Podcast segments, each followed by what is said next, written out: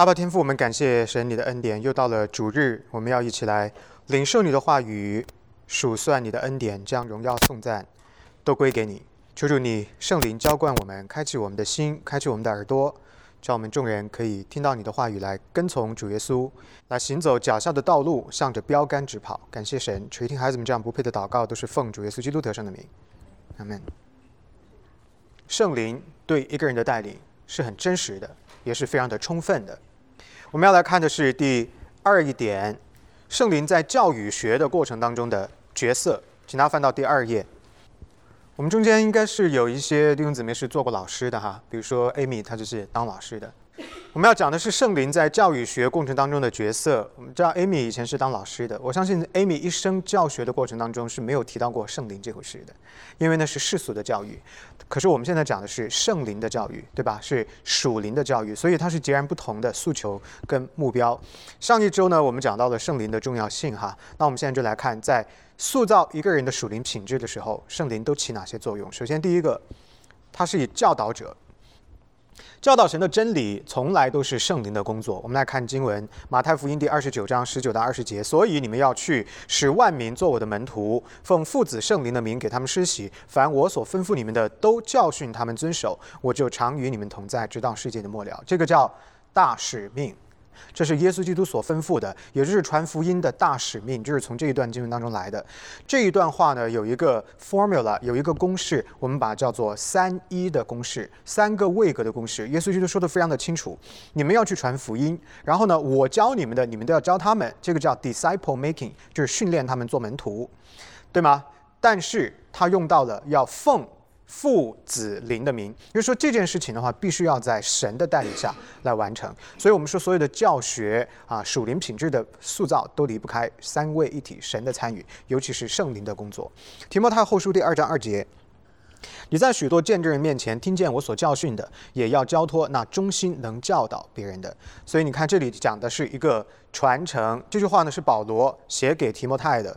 他说：“你听见我教导的，所以呢，你要把我教你的传递给那一些有能力、有忠心，也能够做老师教导别人的。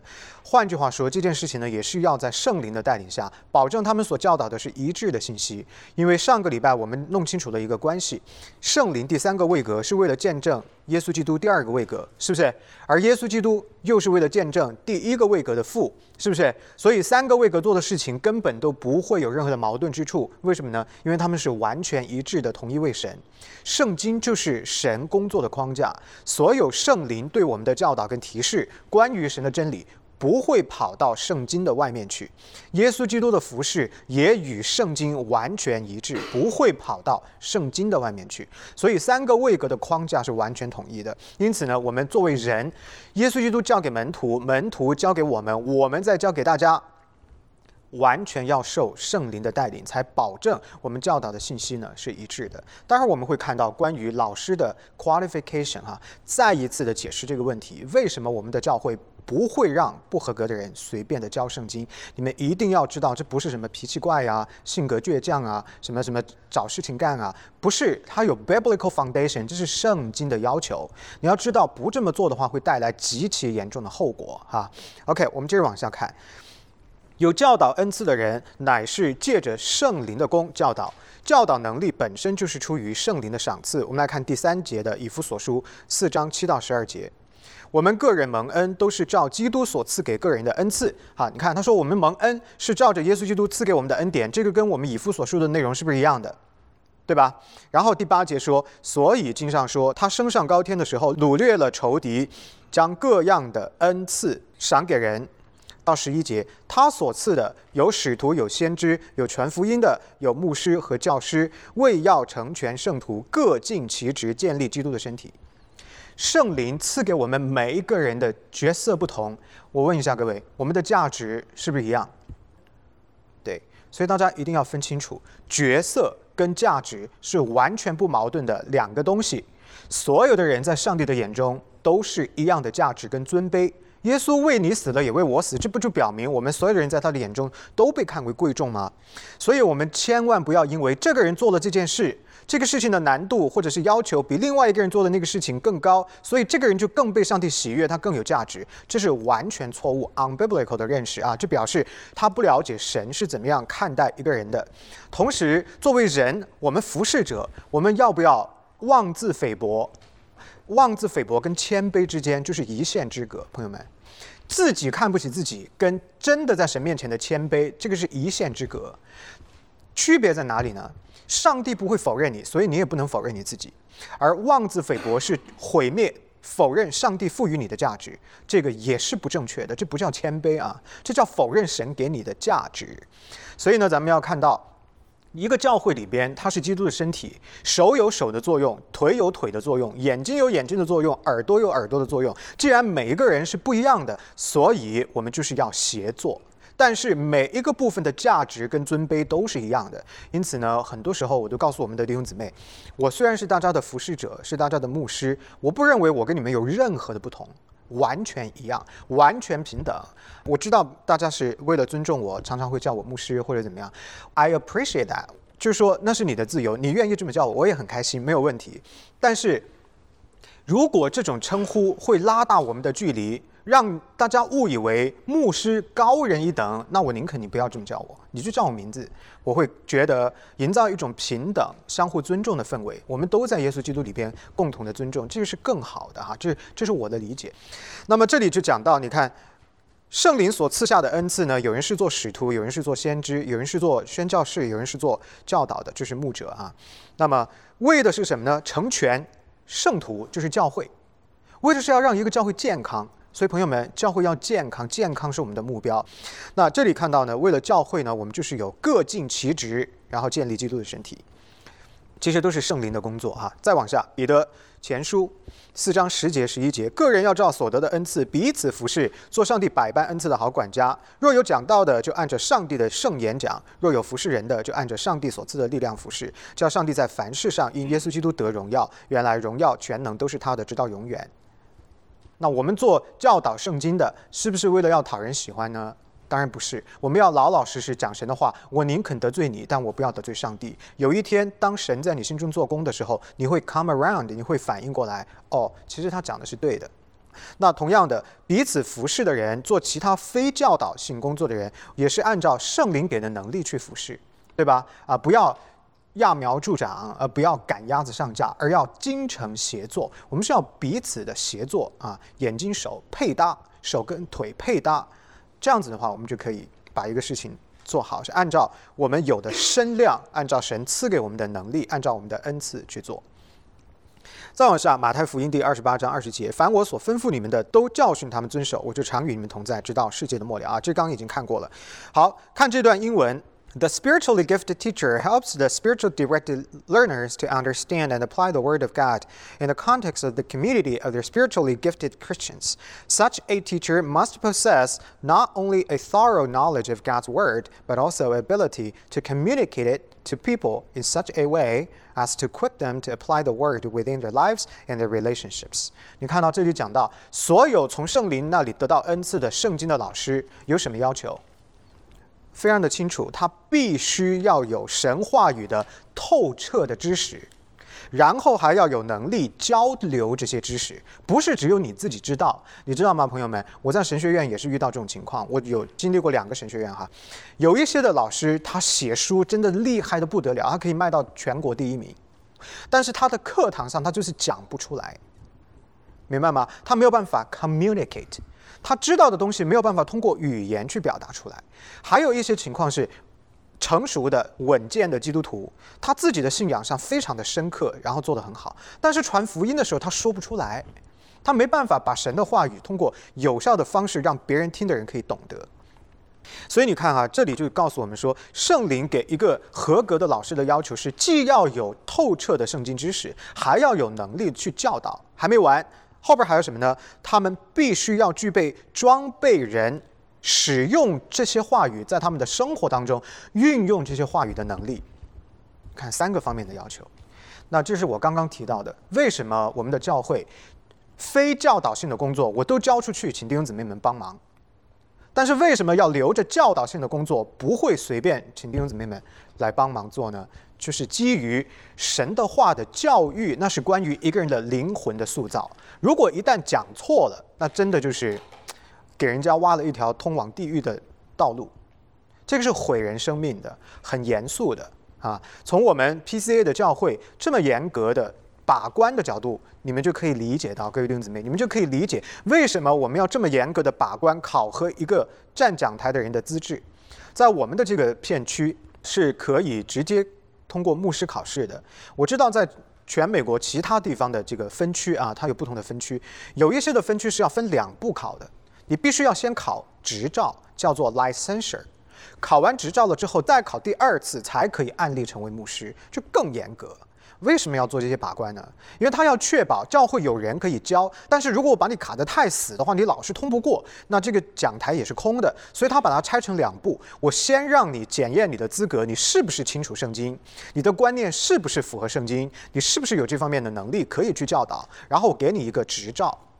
就像行医执照、律师执照，就像驾驶执照是一样的，让你先来牧养，大家可以听到神的话，然后你再去完善别的方面，关于管理啦，关于你的其他的 responsibility as a pastor，你去做其他方面的这个第二步的考试。很多地方是这样的。为什么我们开车需要考驾照？大家没有意见。为什么我们看医生要找一个有行医执照的人去看？大家也都能接受，为什么找律师也要找一个有这种资质的去为你打官司啊？大家也都没有任何的异议。可是，一到了教会牧师这里，大家就不能接受了。很多的人不明白这些观念，为什么他要教？因为他要满足自己，他不是要满足上帝，他是要找到我的存在的价值，他是要满足他个人的需求。这不是正确的方向，朋友们。当然不是每个人都是这样子，有一些人是真的不懂，有一些人呢我也见过，他明白了这些事情之后，关于圣经所讲的 qualification，明白了这些之后，圣灵所赐的恩赐，还有角色配搭等等这一套的东西，他很快就回到正确的位置上。那有人就说了，如果是这么的绝对的话，我们是不是都要闭嘴不能说话？当然不是嘛，那每一个人都能够表达嘛，是不是？所有的个体在座的每一位弟兄姊妹，我们是不是每一个个体都能够单线跟上帝联系？是的，借着耶稣基督你可以。上帝会不会给你一些亮光，在同一句圣经上、同一件事情上、同样相似的人生经历上，是不是你可以有上帝非常特别属于你的，但是并不超出圣经的带领，对吗？可以的。如果你的经历、你的带领不超出圣经的范围，而你的带领、你所领受的、给你的这种教导的意义，又是别人没有看到的，是另外一个正在跟你相似的经历的人的盲点，你可不可以分享？你当然可以啊，你可以说啊。所以你们有没有注意到我刚刚表达的这一整个 situation 里边，这个情形里边，有一点是非常重要的，就是你所领受的是在圣经框架内的。如果是跑到圣经框架外的，我是不会让你分享的，那就叫异端。但是在圣经框架内有神话语支撑的，是上帝给你这个个体的一个很特别的带领，我觉得你是可以分享，没有任何问题，没有人捂住你的嘴巴。所以大家要搞清楚一件事情：圣灵的目标给所有人都是一样的，我们所有的人的目标都是荣耀神，永远的以他为乐。但是圣灵给每一个人达成这个目标的引领是不尽相同的，有可能你走的是四八五，有可能别人走的是七十七，但是你的终点是一样的，明白吗？那你在七十七上看到的风景，可不可以告诉四八五的人呢？分享一下可以吗？当然可以了啊！所以大家要明白，只要我们的观念一摆正了，这些问题根本都不应该成为问题。而什么时候它成为一个问题？就是观念没正、没正确的时候，就有很多错误的 practice 把。我们的教会的习惯搞得很混乱，在这儿呢，我也顺带说一下关于女性在教会是不是可以教导的问题。根据圣经的教导啊，我再次强调是根据圣经，姊妹们的角色分工没有这样的一个分工，姊妹们没有教导的义务在他们的身上。那这个呢，呃，也要说到另外一个性别，就是弟兄啊。为什么我特别的强调弟兄的栽培？就是因为从亚当受造开始，家庭。教会所谓的 leadership，尤其是属灵的领袖力，是交给弟兄的，是交给弟兄的。保罗特别的在以弗所书里边强调，受造有先后，因此托付也有不同。不是说我们的姊妹们就低人一等，你不是这样的。姊妹们重不重要？重要。我刚刚已经说了，所有人的尊卑价值是完全一致。这是个什么问题呢？这就是一个配合的问题，就这么简单啊！不是每个人都要做同一件事情，而是要配合，对不对？那我们有了小朋友的。在座的各位，你们就知道，教育孩子的过程当中，带领一个家庭成长的过程当中，妻子的分工跟丈夫的分工是不是有些天然的不同嘛？是不是要配合嘛？那就是这么回事啊，很简单，在教会也是一样的。弟兄有弟兄的特长，这个男性的特质是女性天然受造里边就没有的。你看，为什么姊妹们看韩剧你要哭？你的老公坐在旁边就说你怎么了？你没事吧？哎，他抓不到你哭的点，他不晓得你干嘛，你为什么要流泪，对不对？啊，然后呢，男士们呢，下午可以去打球，晚上可以不洗澡不洗脚就上床睡觉，是不是？啊，当然我相信你们没有啊，我我只是举例啊，就是呃，老婆就会说。你必须要去洗，你不洗你就不可以上床，对吧？还有很多的先生是外面去上班穿的衣服，一回家啪就躺在床上，你看妻子就不乐意了。你为什么不换衣服？这么脏你就给我躺床上，是不是太正常了？我们女性所关注的和男性所关注的天性使然，神给我们的受造是不一样的，这个就是 spiritual gift 不同。我们要看到这种不同，承认这种不同，然后要使用这种不同，它是一个配合的关系。为什么弟兄们可以这样子，而姊妹们啊是看韩剧时候要哭呢？很简单嘛，你看你们是用血肉造的嘛，姊妹们是用肋骨造的嘛，是血肉灵巧之物，对不对？很感性的。弟兄们为什么脏可以不洗澡不洗脚就上床睡觉？我们是泥巴造的嘛，脏一点有什么关系呢？粗糙一点嘛，是不是？所以姊妹们很精巧、很细腻，而男性们呢就比较粗糙，呃，没有那么的细节。同时在个性上边，男性比较有能力捕捉宏观，而女性比较在乎细节，是不是要配合？你说我们教养孩子哈，这是一个工程。如果只有女性关注细节，今天又怎么了？这个事儿又怎么了？没有丈夫出来说，我们要有一个宏观的人生规划。小学的时候要干嘛？初中的时候要干嘛？成年之后要干嘛？你说这个孩子的培养是不是就少了一块儿？所以啊，上帝配搭咱们是有意义的。所以回到这个角色分工上边，教导这个部分，教导这个部分是关于理性思维活动啊，不是说姊妹们都闭嘴不说话。圣经说说的非常的清楚，妻子在家的时候是可以教导自己的丈夫的，也就是说你可以根据神的话分享你的洞见，不是叫你完全闭嘴。而我讲的。教导跟姊妹们没有分工给姊妹们，是指的教会讲台牧师这个工作是没有交给姊妹们的，而别的部分是不是需要姊妹们呢？我告诉你们啊，我们这个教会如果没有姊妹们，我们就垮掉了，我们就完蛋了，就像这个原子弹一样，把我们炸成碎片，气化了没了。所以，我们教会的姊妹们是非常非常重要的，明白吗？各位弟兄姊妹们啊，我真的鼓励大家，既然我们生活在美国南方。我们要熟悉美国南方的文化。我们住的这个地方叫做 Bible Belt，圣经带。这个地方的文化非常的传统。如果你们在北边生活过，在纽约生活过，在加州生活过，然后你们再在这里生活，你们应该有非常强烈的对比，知道这里的文化民风是完全不一样的。它受什么的影响？信仰的影响。而这里为什么保留着这种非常传统的生活的方式？包括了男女配搭的家庭观念。妻子跟丈夫配合，有多少的基督徒都是太太全职在家照顾孩子，他们根本都不觉得这种叫没有价值，他们觉得这就是我的价值，这就是天赋给我的托付，我的孩子，我的家庭，我的先生，这就是我的事业，这个工作比任何世界的工作都难，而丈夫也会觉得说，我就要敬重我的太太，因为她做的这件事情比任何世界里边的工作都更配得我尊重她。你如果夫妻双方都是这样子的观念，从圣经来，你们的关系怎么会不好呢？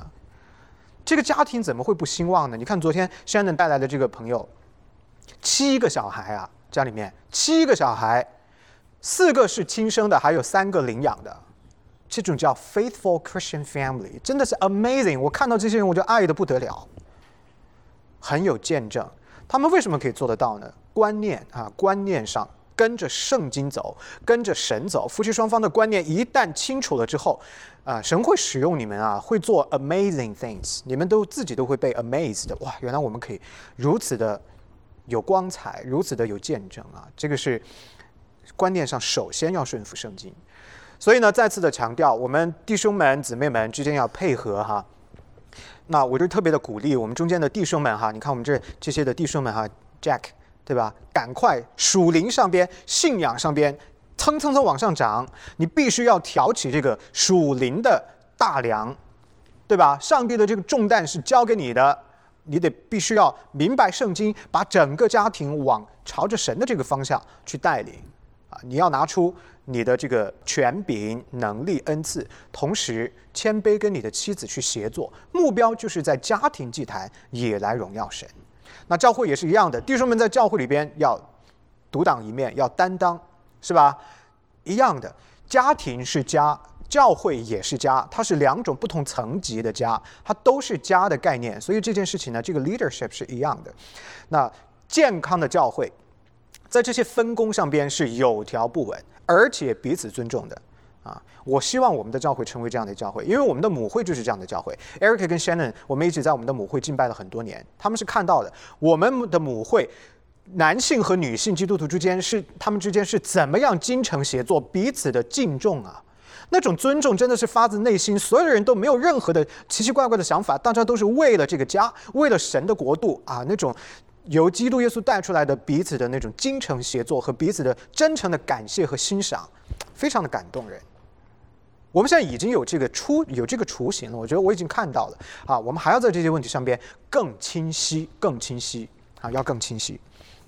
OK，第七点，The Holy Spirit works most effectively through teachers who are gifted by God to oversee all the aspects of the teaching learning environment in order to stimulate learners to learn and obey truth。他说这地方呢。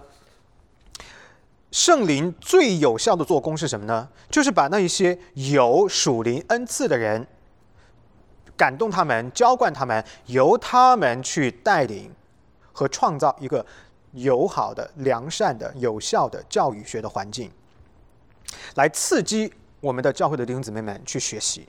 教的这个人非常的重要啊！大家不要觉得教的这个人只是说话而已，这里边真的 involve 很多的需要。我们就聊聊天啊。我很感恩上帝，在我过往的背景当中有艺术的这个专业，电影被叫做视听艺术，这是没有错的。但是真正的电影学是关于心理学，朋友们是关于生理到心理的刺激。我所有的声音、图像干嘛用的？就是我的工具，用来刺激你的眼睛和你的耳朵，让你保持清醒、保持兴奋，愿意看下去，你才会愿意掏钱买票进电影院。什么时候声音要轻柔？什么时候声音要强烈？什么时候色彩要转换？我的明暗关系怎么用这些各样的方法、视觉、听觉的元素调动你的心理活动？那如果你们明白了这个观念之后，我现在做的这件事情也是一模一样的。现在就是一场电影，我自己就是画面。我的肢体动作就是你们看到的图画，我的声音就是你们听见的声音，声音的素材跟元素。我所有的动作、我的表情、我的走动，都是为了要刺激你，保持你的注意力。我的声音、音调、语速的变化，都是为了要刺激你，让你始终被我抓住，愿意听下去。所以我为什么感谢上帝，让我有这样的一个背景呢？因为我从另外的一个角度来理解这份工作，最后呢，它也帮助了我，让我可以有效的跟大家来互动。如果你们能够产生一个感觉，听一个讲道、听一个教导的时候，四十五分钟，你觉得它没到四十五分钟，你的心理时间是短于四十五分钟的，那这个就是非常积极的一个结果。如果你觉得天哪，怎么还没说完呢？都已经两个小时了，那完蛋了，这不是一个好的老师。实际上没有两个小时啊，其其实其实才三十分钟而已，就跟我们小学的时候听老师讲课是一样的呀。一个好的老师，你觉得哇天哪，这个课太精彩了，这么快就下课了吗？那一个讲的不好的老师说天哪，我都要死了，怎么还不下课？就一会儿看手表，一会儿看手表，怎么还不下课？对不对？一样的。所以呢，在教会教导的过程当中，有太多的元素是 involved 的，没有那么的简单。你需要明白圣经，这个只是知识上的，你还要有人格魅力，对吗？甚至还要声音好听，形象端正，穿的也要得体，这些都是非常重要的。所以我再一次的告诉大家啊，教学这个圣经的教学，它就不是一个那么容易的事情，不是一个你觉得你可以，你觉得你有热忱，你想去教，你就可以去教的，不是这样子的。我刚刚讲的这些呢，还不是重点，最为重要的是你讲出来的东西是不是正统。大家参加我星期五的茶经，你们会发现有一个特点，我的特点是什么呢？我追求准确。你看多少次你们回答问题，我都是告诉你们，哇，特别靠近了，而且非常好，但是还没打到那个点，还不够准确。为什么要追求准确？因为这个逻辑非常的简单，虽然你已经答对了，但是因为它没有准确，长此以往，你一个问题不准确。两个问题不准确，一百个问题都这么不准确，那你最后出来，你整个对圣经的理解就是不准确。我们要追求的是准确的理解神的话，所以这是就是需要有判断力在里头。那你准确的解释一个问题，学习一个问题之后，长时间的累积出来是一个坚固的网络。我要的是这个网络，我要的是你有自我学习的能力。我的目标不是只是灌输一个两个的知识点给你。我的目标是要帮助各位建立一个完整的圣经的网络，一个 system，这是我的目标，清楚吗，朋友们？所以啊，这个从圣灵的教导呢，扯到这么多哈，借由这个机会再次跟大家说，我希望大家可以理解为什么我们有这些的坚持，是基于我们对生命的爱护，就是这样子。好，第三个点。合格的圣经教导者必须要顺服圣灵，因为我们要受更严厉的审判啊！这又是另外一个原因。你看，我过去刚信主的时候呢，在我刚认识神的这个教会，就是有很多的小组，都是由热心的基督徒来带领的。我现在回过头看，我很客观的告诉各位，那一段时间我所领受的没有帮助，全是自说自话，很多时候都是吵架争论。啊，争论都已经是很好的了，最不好的就是吵起来，各执一词，因为没有人可以提供一个圣经准确的答案。这种查经的话，我最后就不参与了啊。在我明白了之后，我不参与了，因为我明白了一件事情，就是查经是考察神的话，而不是听人的意思，是要明白神的话是什么意思。那么你看这里啊，说到教导圣经的人是要受更重的审判的。雅各书三章一节说：“我的弟兄们，不要多人做师傅，而不是你想教你就去教。你明白你要教人是什么意思吗？你要为你讲出来的话负责，因为上帝要特别的、更重的审判我们这些讲圣经的人。哎，你们想没想过，从神的角度，大家有没有思考过为什么呀？因为他要严格把关。我的天呐，神都严格把关了，我们为什么？我们有什么资格在这里松松散散的呢？就是因为他知道讲错了就会对一个人的生命造成亏损。”我在二零一六年的夏天去参加了我们 PCA 的这个 Church Planter Assessment，封闭的一个宾馆里边五天时间。我先告诉你们压力有多大。第六天我就长了 shingles，就带状疱疹，从脖子这里一直长到胸口，然后长到腋下，长到脑这个头皮。非常危险的，你们知道这个带状疱疹，它是一个病毒，就是我们小时候得的 chicken pox 是一模一样的病毒。小时候发出来叫水痘，那现在成年人呢，长大了之后呢，就是叫这个 shingles。这个是抵抗力很低的时候啊，就会冒出来的。为什么很低呢？因为我过去那五天，我压力真的太大了。他就严格到一个程度哈，你要做一个 church planter，他要对你方方面面考察。五天的时间，他是怎么严格呢？一对夫妻，牧师跟他的太太，两个人拿着一个本本儿啊，手里边一个本子，就跟着你，每一个人都被 assigned 一对 couple。五天他是跟着你，你走到哪里，除了你吃饭睡觉啊，只要在那个公共的空间里边，他就在旁边远远的看着，一直给你打分儿。你各种各样，反正他就评估。然后呢，我们在那个之前还做了另外的一个问卷调查。那个问卷调查，我后来到了那个现场，我才知道它多么的严格。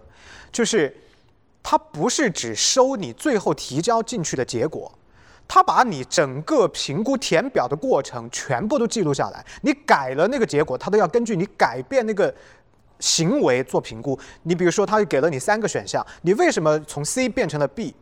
他也要根据你的这些改动来评估。如果是填空题，你打了一段，你删掉的内容他都给你记录进去，然后他要看你为什么要删掉那句话，也要根据你删掉的内容做评估，是不是很可怕？我真的压力好大啊！可是我后来很感恩，通过这个 assessment，那我现在非常的感激我们的教会有这么严格的把关，因为我们是要受更重的审判的。我们的目标是要建造人的生命，而不是要拆毁人的生命。所以呢，越发的了解我们的教会的话，你们应该越发的感恩啊，朋友们，你们应该很放心啊，领受神给大家的这个教导。好，再往下呢，就是追求圣洁的生活。提摩太后书。二章二十到二十二节，在大户人家，不但有金器银器，也有木器瓦器，有做贵重的，有做卑贱的。人若自洁，脱离卑贱的事，就必做贵重的器皿，成为圣洁，合乎主用，预备行各样的善事。你要逃避少年的私欲，同那倾心祷告主的人，追求公义、信德、仁爱、和平。啊，所以这里讲的非常的清楚，这里的卑贱的器皿指的是罪人，贵重的器皿指的是得救的人。蒙恩重生的人，基督徒。所以呢，这里讲的非常的清楚。我们既然脱离了卑贱的事，不再是卑贱的器皿，我们就应该要成为贵重的器皿。而贵重的器皿非常关键的一个指标，就是追求圣洁生活。所以成圣啊，已经讲了无数遍了。不要以为得救了你就完事儿了，没有，你才跑出起跑线。成圣生活才是真正的基督徒生活的实质啊。然后呢，当然也提到了要与圣徒一起追求成长，对吧？我们的这个团契相交的生活是离不开跟你一样的观念的人一同追求圣洁。自己一个人做这件事情呢，不是不可能，但会非常的辛苦。好，使用各样的智慧。哥罗西书第一章二十八节，我们传扬他是用诸般的智慧劝诫个人、教导个人，要把个人在基督里完完全全的引到上帝面前。所以这里讲得很清楚，每一次礼拜五也好。个人找到我的弟兄姊妹，私下的这种 counseling 也好，我们的聊聊天谈心也好，你们看到我表面是和颜悦色啊，这个平平淡淡，没有什么。我的脑子是高速运转，高速运转，每一次跟大家的交流都是一种能量的消耗。为什么？因为我的脑子在以一种你无法理解的速度在高速的运转。如果把我的大脑比喻成一个硬盘的话，哈，那绝对是这个市面上买不到的那种速度的硬盘。为什么要这样子呢？因为我要根据你讲的话，很迅速的反映你心里面的问题是什么，你的需求是什么，甚至你的偶像是什么，你的困难在哪里，你的盲区是什么，这是第一个问题。第二个问题，我要马上去搜罗神的话，它的原则是什么？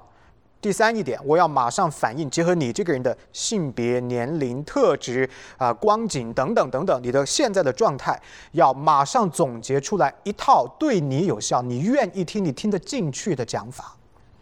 所有的这些事情要在一瞬间完成。你在说，我就在想，马上你说完了，我就要拿冲东西出来给你。这就叫用诸般智慧。不是这么容易的事情，朋友们。那这个事情呢，离开了圣灵你就做不了，你必须要有圣灵来带领。所以大家都知道，为什么我们每次在谈天谈心之前，我们要先祷告？为什么呢？因为这个交流离了神就不能成立，离了神它就是一个空壳，就没有意义。很多时候呢，文化这个东西对人的影响是非常大的。在我跟华人弟兄姊妹们沟通交流的时候。跟美国的弟兄姊妹们沟通交流的时候，我一直有一个雷达在转，啊，一扫描到一些危险物的时候、障碍物的时候，它就哔哔哔就开始报警。哪个东西最容易报警？我告诉你，就是文化的盲区，尤其是一群人聚合在一起的时候，很容易产生一种文化的盲从。大家都开始说一个事情，或者表达一种相似的主张。我马上就会亮起来。我的目标是要突破这些共有的观念，是要从神的角度有不一样的亮光，有不一样的角度可以贡献。这个是圣经的价值，也是做牧者的价值。如果每一个人啊都讲的是一样的，没有任何一个人提出不一样的声音，我觉得这个对话基本上是没有意义的。所以我要鼓励我们的弟兄姊妹们哈，使用诸般的智慧。在各种关系当中去交流，我看到我们的弟兄姊妹们是很有智慧的啊，很多时候交流问题都是做得非常棒的。那我也在这儿呢，就是给大家再一次的强化这个观念，所有我们需要的这些标准、神的话、圣洁生活的追求跟心意，还有各样的智慧，在人和人的关系当中啊，不盲目，都是要谦卑在神的面前，真的求他的圣灵来浇灌给我们。在我们结束之前呢，我再跟大家讲一讲，有的时候呢，每个人性格是不一样的。华人弟兄姊妹们说话呢，非常喜欢用弦外之音，或者是含沙射影这种方式。可是暗示有一个非常重要、很难的地方，就在于它会非常主观。你暗示出来的，跟我听到的不见得是同一个意思。明白吗？所以在我跟大家交流的过程当中呢，我有一个非常常见的方法，就是当我听到你在暗示某个东西的时候，我就要把你那个暗示的那个窗户纸给它捅破，我要直接问你，你说的是这个意思吗？因为我必须要明白的知道你在讲什么，我才能够提供你相应的圣经的帮助，明白吗？还有一个原则，在处理夫妻问题的时候，或者人与人的矛盾的时候，非常容易。听到很多的事实的罗列，我说了什么，他是这么回应我的；他说了什么，我是这么样回应他的。我做了这个事情，他是这么做的；他做了那个事情，我觉得他很讨厌。啊，讲完了以后，我一句都不参与。为什么呢，朋友们？为什么不参与呢？因为我们的角色，牧师的角色，你要真正明白圣经的话，你就知道，我们不是要去判断谁做的对，谁做的错。我们的角色是要让你知道，在这个关系里边，神。要怎么样教导你？你的问题是什么？你在哪里可以去改进？你在哪里可以去拓宽？你在哪里可以继续的去调整？是关于上帝跟你，而不是关于你跟那个人谁对谁错。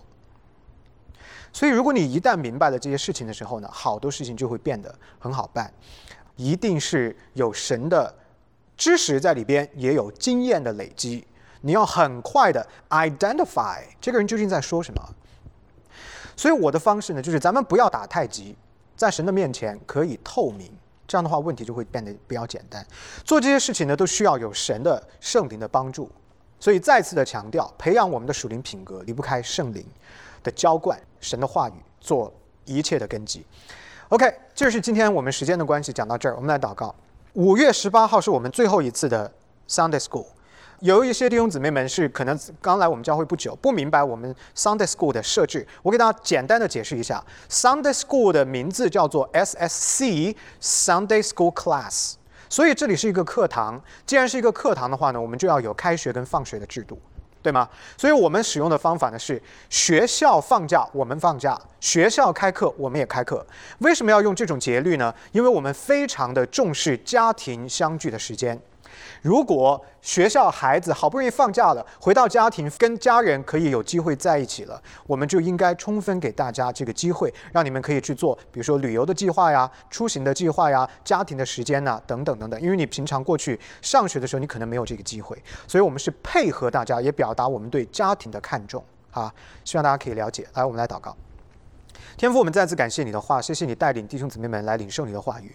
我们求圣灵继续的浇灌我们，无论是听的、说的、教的、学的，我们都需要有圣灵的帮助。我们特别把我们做教导角色的父母的角色，还有我们做弟兄的、妻子的啊，我们的这样的。配合的角色都交在主你的手中，各样的关系没有一个离得开圣灵的浇灌，所以我们全然的仰望在主你的手中，真的是按照我们不同的恩赐彼此协作，在家庭、在教会、在社会，我们可以叫我们所做的事情荣耀主耶稣你的圣名。感谢天父，你真的是爱我们，你愿意这样来帮助我们，愿我们的观念真的回归圣经，更清楚的知道我们应该如何来营造一个健康的教会、健康的家庭，如何叫我们个体的生命还有群体的生命都合乎你的心意。我们的祷告其实不配，乃是奉主耶稣基督得胜的名，阿门。谢谢各位。